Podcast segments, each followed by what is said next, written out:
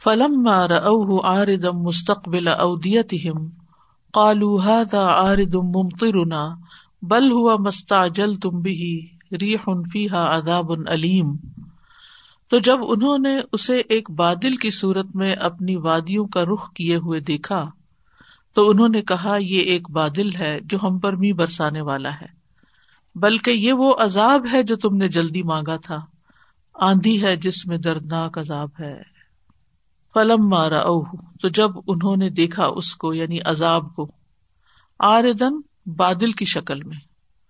عارض کا لفظ جو ہے یہ عرض سے ہے، عرض چوڑائی کو کہتے ہیں، ارد یا عارض، اور اس سے مراد وہ بادل ہوتے ہیں جو پہاڑوں کی طرح افق پہ نظر آتے ہیں، یعنی چوڑائی میں پھیلے ہوئے ہوتے ہیں، ہر طرف کو گھیرے ہوئے ہوتے ہیں، گاڑھے اور پھیلے ہوئے بادل جس سے بوندا باندی بھی شروع ہو جائے. تو جب انہوں نے عذاب کو اس بادل کی شکل میں دیکھا، قالو، تو کہنے لگے، ہذا عارض ممطرنا، یہ تو ایک بادل ہے جو ہم پر بارش برسائے گا، بارش کرنے والا بادل آ گیا. اور مستقبل کا لفظ جو ہے یہ استقبال سے ہے، یعنی سامنے سے آ رہا تھا. اودیتم وادی کی جمع ہے، تو اس کو دیکھ کے خوش ہو گئے اور کہنے لگے کہ یہ تو اب بارش آئے گی. کہا یہ جاتا ہے کہ اس سے 2-3 سال پہلے وہ قحط سالی کا شکار تھے، لمبی مدت سے ان پر بارش روک دی گئی تھی.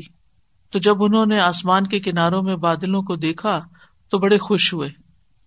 ہود علیہ السلام نے ان کو خبردار بھی کیا، بل ہوا مستعجلتم بہ، یہ بارش نہیں ہے، یہ اللہ کی رحمت نہیں آ رہی جیسے تم سمجھ رہے ہو، یہ تو وہ عذاب کا بادل ہے جس کو تم نے جلدی طلب کیا ہے، جو جلدی مانگ رہے تھے تم. ریح، ایسی ہوا ہے، فیہا عذاب علیم، جس میں دردناک عذاب چھپا ہوا ہے. قرآن مجید میں ریح کا لفظ جہاں آتا ہے، سوائے ایک جگہ کے جہاں ریح طیبہ کا لفظ طیبہ کی صفت کے ساتھ ہے، باقی اس سے مراد وہ ہوا ہوتی ہے جو عذاب لاتی ہے. تو یہ ہوا جس سے اس قوم کی ہلاکت ہوئی وہ بادلوں سے ہی اٹھی اور نکلی، اور اللہ کی مشیت سے ان کو اور ان کی ہر چیز کو تباہ کر گئی. کہا جاتا ہے کہ ٹورنیڈو کی شکل میں تھی، سخت ٹھنڈی تھی، خیر سے خالی تھی. سورۃ فصلت میں آتا ہے، فَأَرْسَلْنَا عَلَيْهِمْ رِيحًا صَرْصَرًا فِي أَيَّامٍ نَحِسَاتٍ، ہم نے ان پر ایک سخت تند ہوا چند منحوس دنوں میں بھیجی. 7 لیال و 8 ایام، 7 راتیں 8 دن مسلسل چلتی رہی، لوگوں کو اٹھا اٹھا کے پٹخاتی رہی، اور سب کو ختم کر کے ہی اس نے دم لیا. اس سے سبق یہ ملتا ہے کہ کبھی بظاہر خوش کرنے والی چیز ہلاکت کا باعث بھی ہوتی ہے. انسان کسی کو دیکھ کے خوش ہو جاتا ہے، یا کسی مال کے آنے کو، یا کسی موسم کے بدلنے کو، یا کسی خوشخبری کے آنے کو اپنے لیے بڑی بہترین چیز سمجھتا ہے، لیکن بعض اوقات اسی کے اندر انسان کی ہلاکت چھپی ہوئی ہوتی ہے. اور بعض اوقات بظاہر ناپسندیدہ چیز جو ہے وہ انسان کی نجات کا ذریعہ بھی بن جاتی ہے. موسیٰ علیہ السلام کی قوم نے سمندر کو دیکھا تو انہوں نے کیا کہا، انا لمدرکون، پیچھے دشمن آ گئے تو ہم تو اب پکڑے جائیں گے، بے شک یقیناً ہم پکڑے جانے والے ہیں. لیکن اسی کے اندر ان کی نجات چھپی ہوئی تھی. واللہ یعلم وانتم لا تعلمون، اللہ جانتا ہے اور تم نہیں جانتے. تدمر کل شیء بامر ربہا، جو ہر چیز کو اپنے رب کے حکم سے برباد کر دے گی، تباہ کر دے گی. تدمیر، کل شیء، ہر چیز کو، یعنی انسان، جانور، بڑے چھوٹے، ان کے مال متاع، بامر ربہا، اپنے رب کے حکم سے، رب کے کمانڈ سے. فاصبحوا لا یری الا مساکنہم کذالک نجزی القوم المجرمین، بس وہ اس طرح ہو گئے کہ ان کے رہنے کی جگہوں کے سوا کوئی چیز دکھائی نہ دیتی تھی، اسی طرح ہم مجرم لوگوں کو بدلہ دیتے ہیں. یعنی اپنے رب کے حکم اور مشیت کے ساتھ جس چیز کے اوپر سے بھی گزری اس کو تہس نہس کر گئی، تباہ و برباد کر گئی. تو ان کا حال یہ ہوگا کہ شہر میں رہائش گاہوں کے علاوہ کوئی چیز، مکھی، مچھر، جانور، کچھ بھی نہیں بچا، بالکل صفایا ہو گیا. کیونکہ ہوا صرف یہ نہیں کرتی نا کہ گرائے، مارے، توڑے، بلکہ اس کے ساتھ ساتھ اڑا کے بھی لے جاتی. تو ہو سکتا ہے کہ ان کی باڈیز کو گرایا بھی ہو اور اس کے ساتھ یہ کہ وہ اور جو ہلکی پھلکی چیزیں تھیں ان کو اڑا کر وہ لے گئی ہو اور ریت کے ٹیلوں تلے وہ سب کچھ ان کی تہذیب جو تھی وہ دب گئی ہو. اور یہاں پر واضح بات یہ کہ یہ رب کے امر سے ہوا نے یہ سب کچھ کیا. سبحان اللہ, ہوا رب کے حکم سے ہی چلتی ہے, جدھر سے چاہتا ہے اس کو چلاتا ہے, جس سپیڈ سے چاہتا ہے چلاتا ہے, اس کو ٹھنڈا, اس کو گرم, اس کو فائدے کا, اس کو نقصان کا وہی بناتا ہے.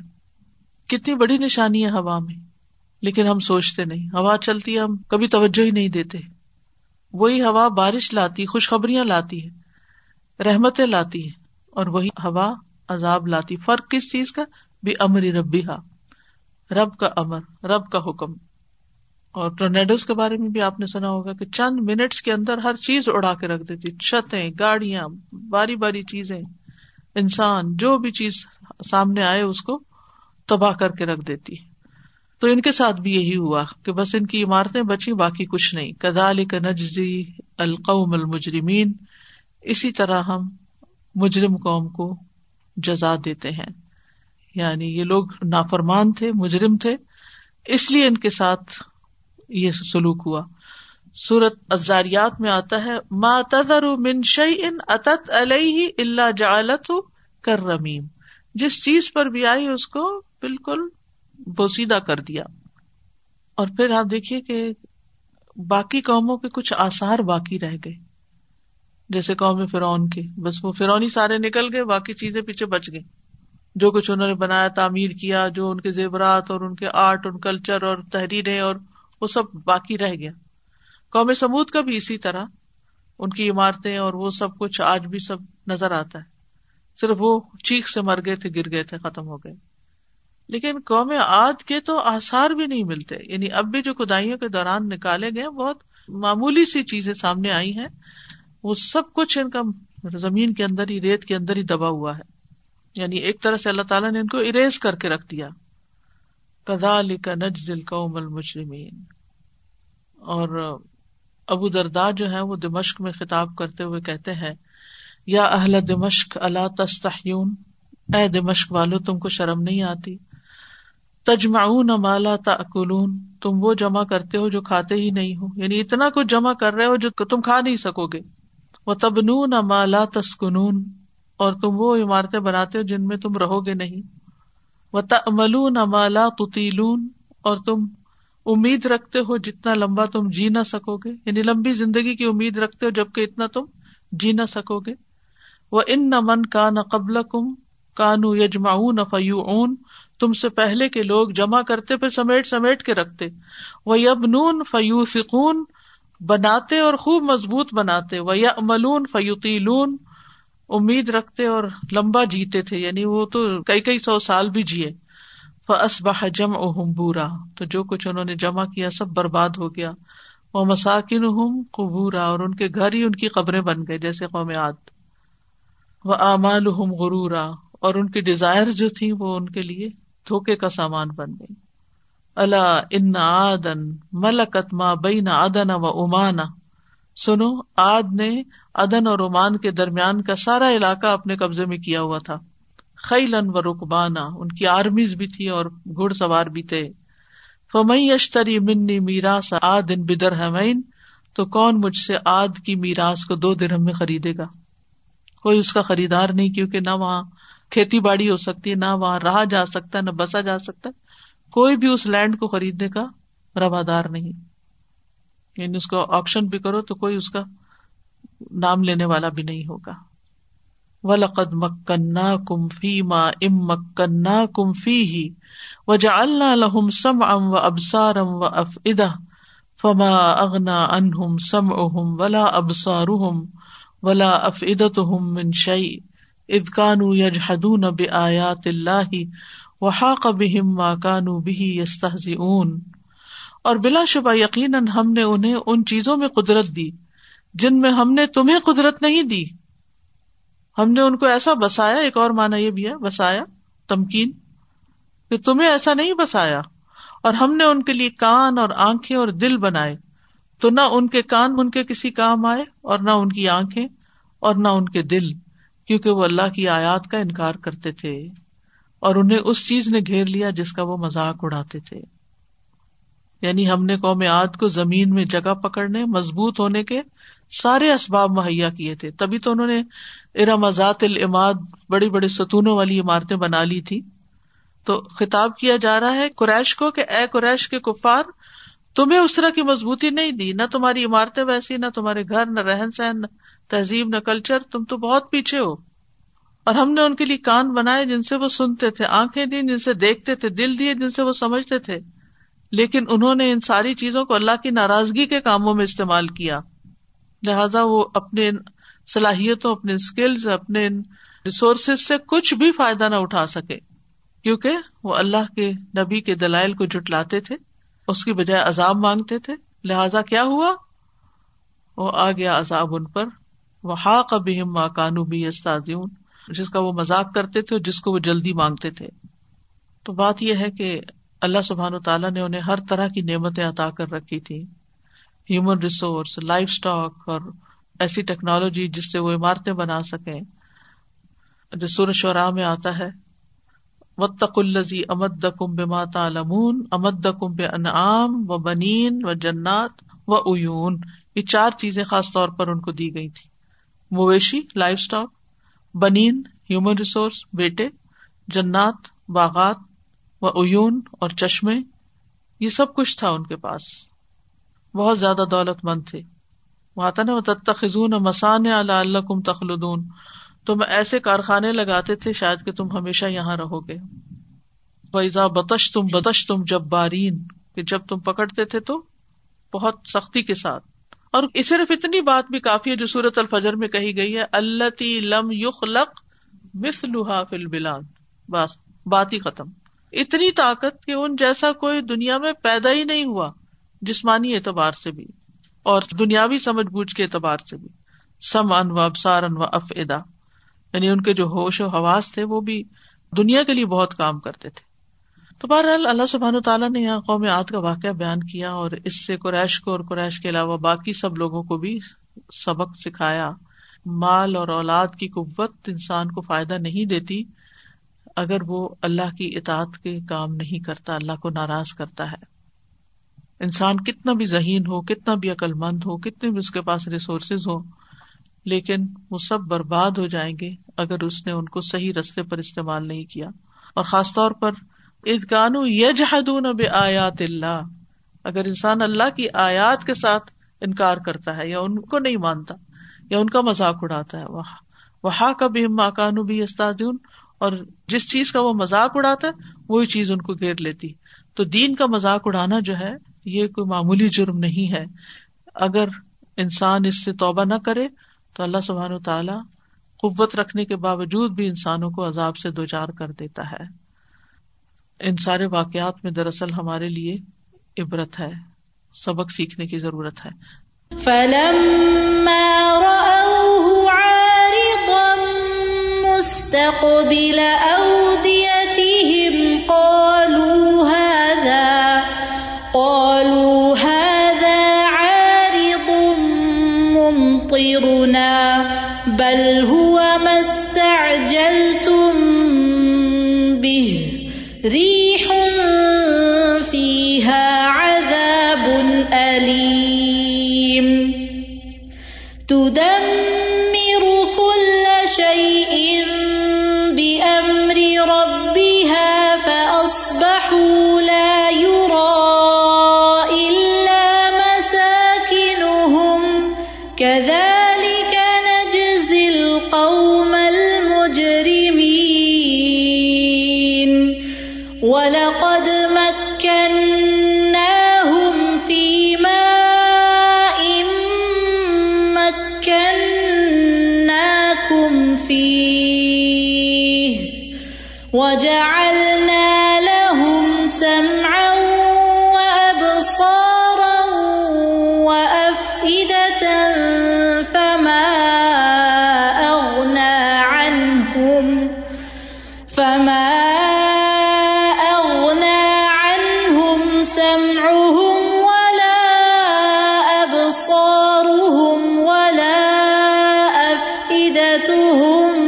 من شيء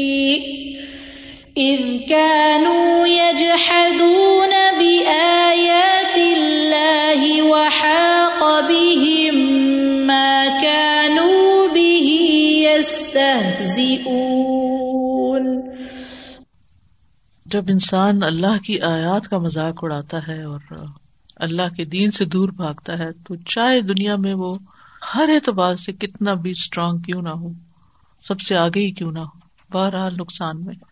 قومیات کے اگر ہم سیلینٹ فیچرز دیکھتے ہیں تو جسمانی قوت بھی ان کو ملی تھی۔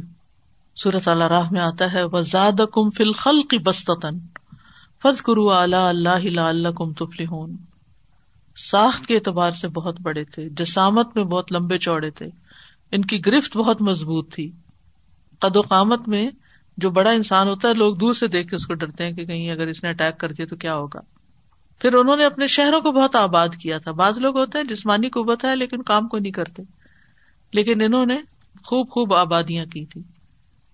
اللاتی لم یخلق مثلھا فی البلاد، ان جیسا کوئی شہروں میں پیدا ہی نہیں کیا گیا تھا۔ امام بغوی کہتے ہیں اس کا مطلب ہے کہ اس قبیلے کی طاقت اور لمبائی جیسی تخلیق کسی دوسرے قبیلے کی نہیں کی گئی تھی۔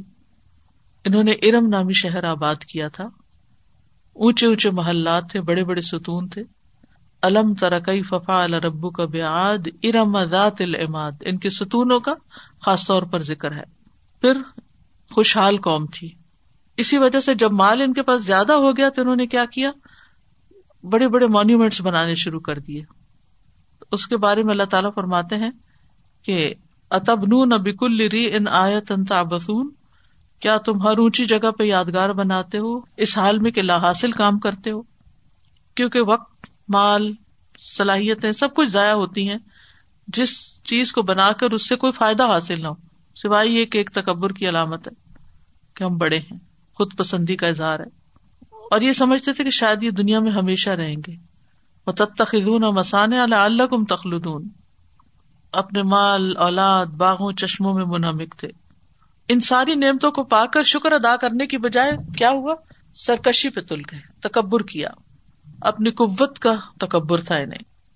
بہت جابر قوم تھی۔ وَإِذَا بَطَشْتُمْ بَطَشْتُمْ جَبَّارِينَ، نصیحت سے اعراض برتتے تھے، نبی کی باتوں کو ہلکا سمجھتے تھے، آیات کا مذاق اڑاتے، عذاب کا مذاق اڑاتے، عذاب الہی کو دعوت دینے والے تھے۔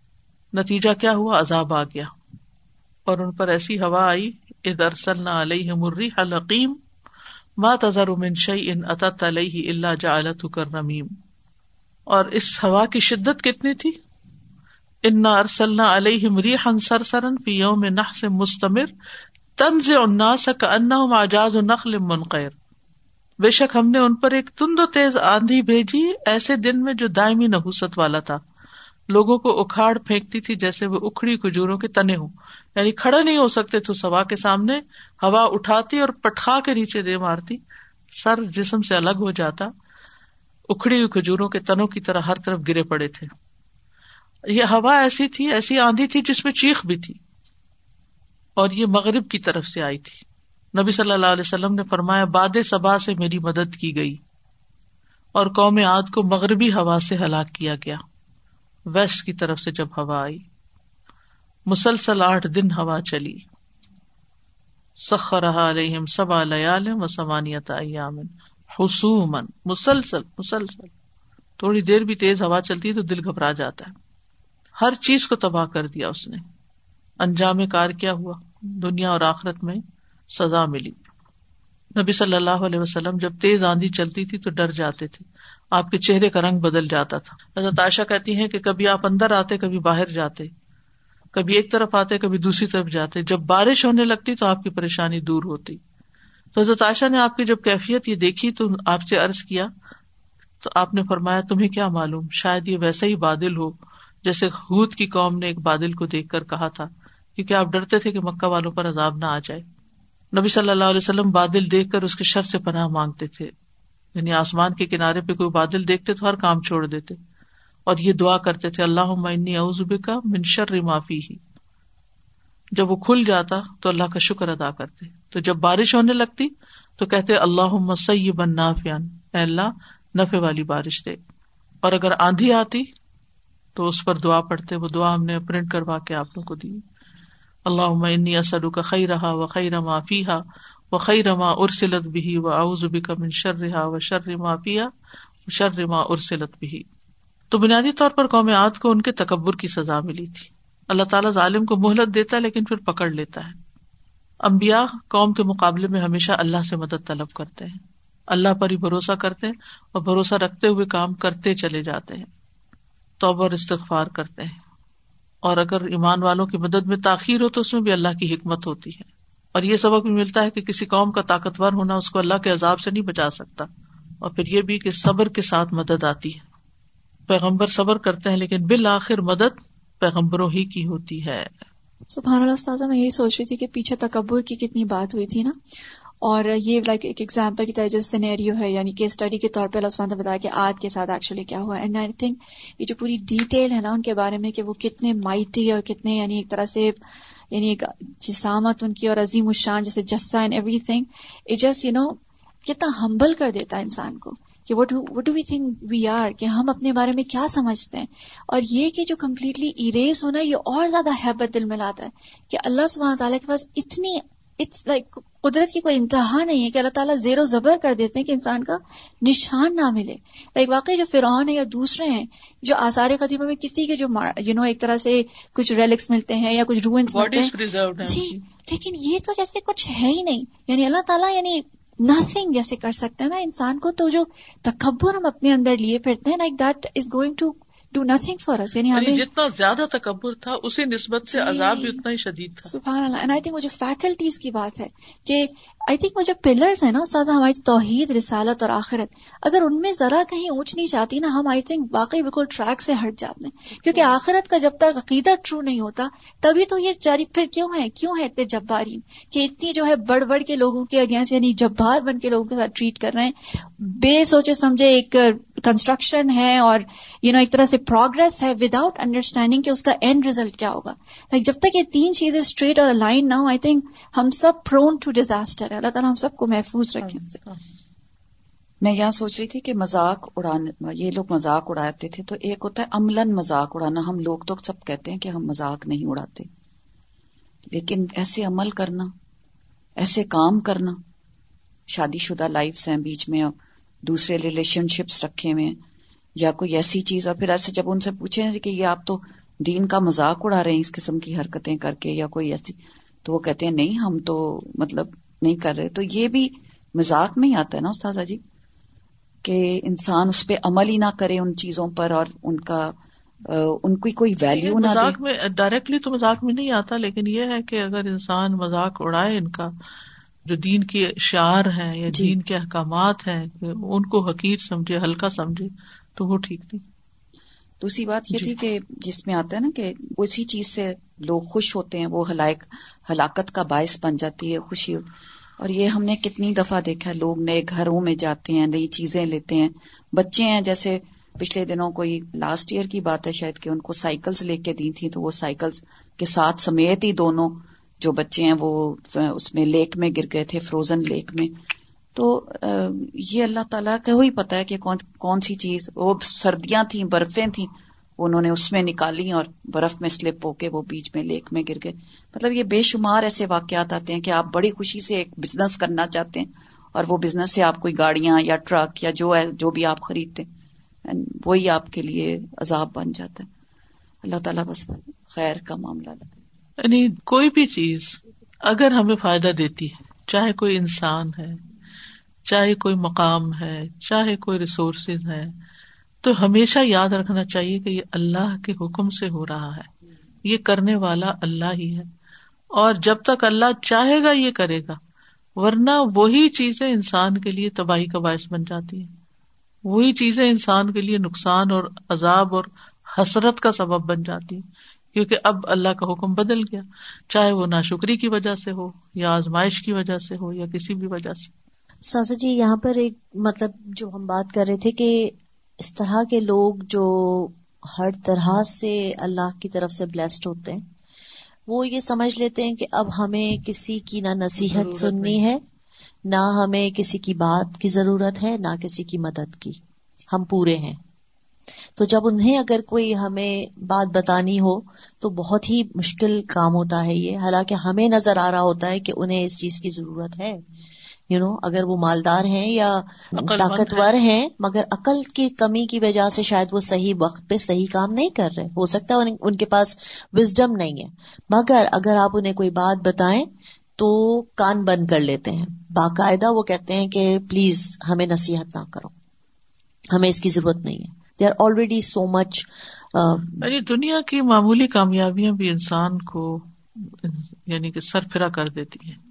جی، ان کا ایگو بڑھ جاتا ہے، ego and frustration and guilt ہوتی ہے. انہیں یہ پتا بھی ہے کہ یہ ٹھیک کہہ رہا ہے، یہ بھی پتا ہوتا ہے انہیں، لیکن بیکاز آف دا گلٹ کر لیتے ہیں اس کی تعویل، اور یہ کہہ دیں گے اگر آپ کے تم ٹھیک کہہ رہے ہو تو یہ اس کا مطلب ان کا ایگو ہرٹ ہوگا کہ یہ میں نے مان لیا، اس کا مطلب اب یہ بڑا ہو گیا. سو کسی کو بڑا نہیں ماننا، اس لیے غلطی پہ غلطی کیے جانا ہے. پھر اس کا نتیجہ یہ نکلتا ہے کہ جو وہ کام کر رہے ہیں، چاہے وہ کوئی ان کے پاس بیمار ہے یا ان کے پاس کوئی ضرورت ہے، وہ جب چیز چلی جائے گی تب بھی وہ نہیں مانیں گے کہ یہ ہماری غلطی تھی، ہم اگر مان لیا ہوتا تو کیا ہوتا. اور ساتھ سے کوشچن یہ تھا کہ ہود علیہ السلام کیا زندہ رہے تھے؟ یا وہ تو اپنے ایمان والوں کے ساتھ نکل گئے تھے. وہ کہا جاتا ہے کہ انہی کی اولاد میں سے قوم سمود تھی. استاذہ دو تین چیزیں تھیں، ایک تو بس یہ جو عذاب 7 راتیں 8 دن فیو منٹس کے لیے ٹورنیڈوز ہوتے ہیں استاذہ جی، کوئی ایک پورا دن بھی نہیں ہوتے کہ صبح سے شام تک ہوتا، اور اتنی تباہی کر کے جاتے ہیں.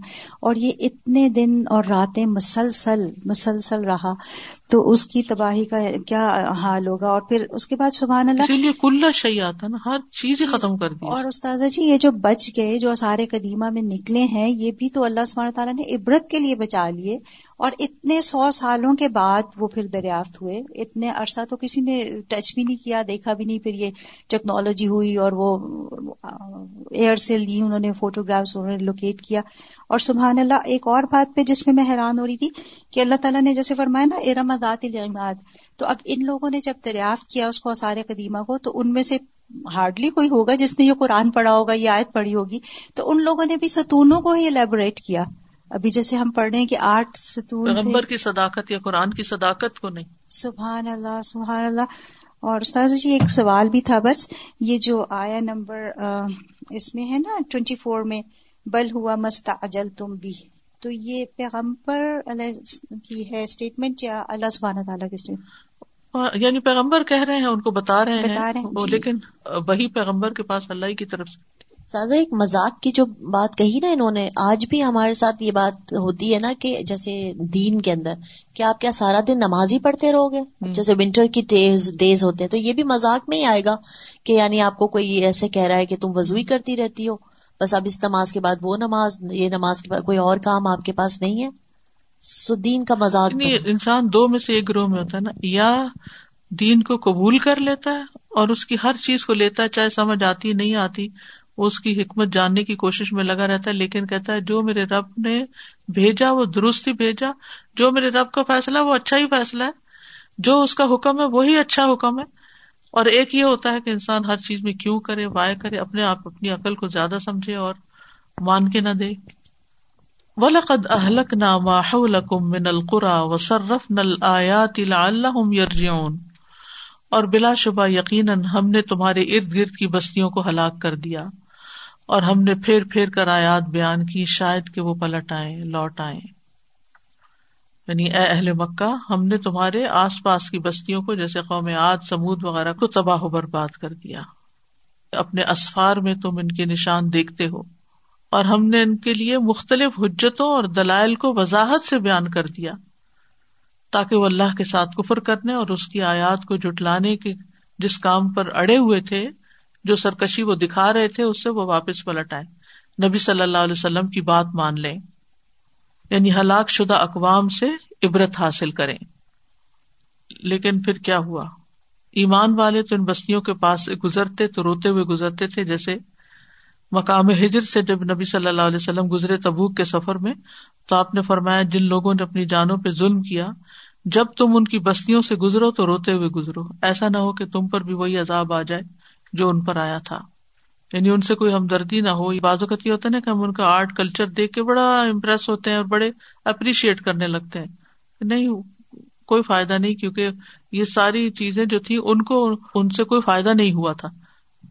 یعنی انسان کسی قسم کی ہمدردی نہ رکھے، کیونکہ انسان جس سے محبت کرتا ہے اسی کے ساتھ پھر اٹھایا جاتا ہے. وَصَرَّفْنَا الْآيَاتِ لَعَلَّهُمْ يَرْجِعُونَ، اے اہل مکہ ہم پھیر پھیر کے مختلف طریقوں سے آیات لائے ہیں تاکہ وہ پلٹ آئیں. کس سے پلٹ آئیں؟ کفر اور شرک سے، یا جس نافرمانی، سرکشی اور تکبر میں مبتلا ہیں اس سے باہر نکل آئیں. فلولا نصرهم الذين اتخذوا من دون الله قربانا آلهة بل ضلوا عنهم وذلك افكهم وما كانوا يفترون. پھر ان لوگوں نے ان کی مدد کیوں نہ کی جنہیں انہوں نے قرب حاصل کرنے کے لیے اللہ کے سوا معبود بنایا، بلکہ وہ ان سے گم ہو گئے اور یہ ان کا جھوٹ تھا جو وہ بہتان باندھتے تھے. یعنی سابقہ امتوں کے معبودوں نے کیوں نہ ان کی مدد کی جن کو ہم نے ہلاک کیا تھا. جب اللہ کا عذاب آیا تو چاہیے تھا نا کہ ان کے معبود اٹھ کے عذاب روکتے، وہ معبود جن کی عبادت کو تقرب کا باعث سمجھتے تھے اور ان کے ذریعے سے وہ اپنے رب کا قرب چاہتے تھے. قربانن کیا کہتے تھے کہ یہ بت ہمارے لیے اللہ کے پاس سفارش کرے. ہر قوم چاہے وہ مشرک ہی یا وہ کسی بھی دین پر ہے، لیکن ان کے ہاں ایک اللہ کا کانسیپٹ بھی ضرور موجود ہے، لیکن پھر وہ اللہ کے ساتھ ان کی عقل ماری جاتی ہے اور اس کے ساتھ شریک ٹھہرانے لگتے ہیں. اور کیا کہتے ہیں، ما نعبدہم الا لیقربونا الی اللہ زلفیٰ، کہ ہم ان کی عبادت اس لیے کرتے ہیں کہ یہ ہمیں اللہ کے قریب کر دیں. تو یہاں پر یہ جو سوال کیا گیا ہے، یہ چیلنج کیا گیا ہے کہ پھر ان کے معبودوں کو چاہیے تھا کہ وہ ان کی مدد کرتے، کیونکہ ان کی یہ پرستش کر رہے تھے اور یہ کہتے تھے کہ اللہ کے یہاں سفارش کریں گے. تو یہ ذرا عذاب جب آنے لگا تھا تو یہ اللہ سے سفارش کرتے کہ پلیز عذاب نہ بھیجیں، ہمیں یہ آپ کے شریک بنائے ہوئے تھے. لیکن کیا ہوا، وہ سب کے سب کھو گئے، بل ضلوا عنہم، گم گئے، کہیں پتہ نہیں کہاں گئے وہ. یعنی ہوتا ہے نا کہ کسی کام کے لیے آپ کے اندر ایک امید ہوتی، انتظار ہوتی کہ اس مشکل میں یہ فلاں میرے کام آئے گا، اس مصیبت میں فلاں چیز فائدہ دے گی. اور چلے انسان نہیں، لیکن بعض اوقات یہ ہوتا ہے کہ آپ کو کبھی سر درد ہوتی ہے تو آپ نے اس کے لیے کوئی مخصوص ٹیبلٹس رکھی ہوئی ہوتی ہیں، اور عین وقت پر جب آپ کو ضرورت ہوتی ہے آپ ڈھونڈتے ہیں تو آپ کہتے ہیں وہ کہاں گئی، گم گئی، مجھ سے نظر ہی نہیں آ رہی وہ چیز. تو یہی حال ہے کہ جس برے وقت کے لیے انہوں نے یہ معبود بنا رکھے تھے کہ وہ ان کے کام آئیں گے، جب وہ برا وقت ان پر آیا تو وہ کھو گئے، ان سے انہیں نظر ہی نہ آئے، ان کے عذاب کو ٹال ہی نہیں سکے، نہ کوئی سفارش کر سکے. وَذَلِكَ إِفْكُهُمْ، یہ ان کا بالکل جھوٹ تھا، یہ ان کی من گھڑت بات تھی اور یہ ان کی بہتان تراشی کا نتیجہ، افترا کہتے ہیں نا بہتان تراشی کو، یعنی ان کے جھوٹے نظریات اور بہتان تراشی تھی کہ یہ معبود ان کے رب کے پاس ان کے سفارشی ہوں گے، حالانکہ انہوں نے کوئی سفارش نہیں کی، کسی قسم کا کوئی کام ان کا نہیں بنایا. اللہ سبحانہ وتعالی اہل مکہ کو سمجھا رہے ہیں اور اس کے بعد پھر باقی ہم سب کو بھی. اصل بچانے والا اللہ ہی ہے، لہٰذا اللہ کی طرف رجوع کریں اور اس کی توحید کو خالص کریں، ورنہ جو قوم عاد کے ساتھ ہوا وہی باقیوں کے ساتھ بھی ہوگا. سورۃ یونس میں بھی آتا ہے ہاؤلاء شفاؤنا عند اللہ، سورۃ الجاثیہ میں آتا ہے فلا یغنی عنہم ما کسبوا شیئا، کچھ بھی کام نہ آیا جو انہوں نے کیا. ولا متخذوا من دون اللہ اولیاء، اللہ کو چھوڑ کے جن کو اپنا مددگار، سرپرست، کارساز بنایا وہ بھی کام نہ آئے. وَلَهُمْ عَذَابٌ عَظِيمٌ، اور آگے بھی ان کے لیے دردناک عذاب ہے. دنیا میں بھی فائدہ نہ ملا اور آخرت میں بھی ان کا کوئی فائدہ نہیں ہوگا. وَلَقَدْ أَهْلَكْنَا مَا حَوْلَكُمْ مِنَ الْقُرَى وَصَرَّفْنَا الْآيَاتِ لَعَلَّهُمْ يَرْجِعُونَ فَلَوْلَا نَصَرَهُمُ الَّذِينَ اتَّخَذُوا مِن دُونِ اللَّهِ قُرْبَانًا آلِهَةً بَلْ ضَلُّوا عَنْهُمْ وَذَلِكَ إِفْكُهُمْ وَمَا كَانُوا يَفْتَرُونَ. سبحانك اللهم وبحمدك أشهد أن لا إله إلا أنت استغفرک و اتوب الیک. السلام علیکم و رحمۃ اللہ وبرکاتہ.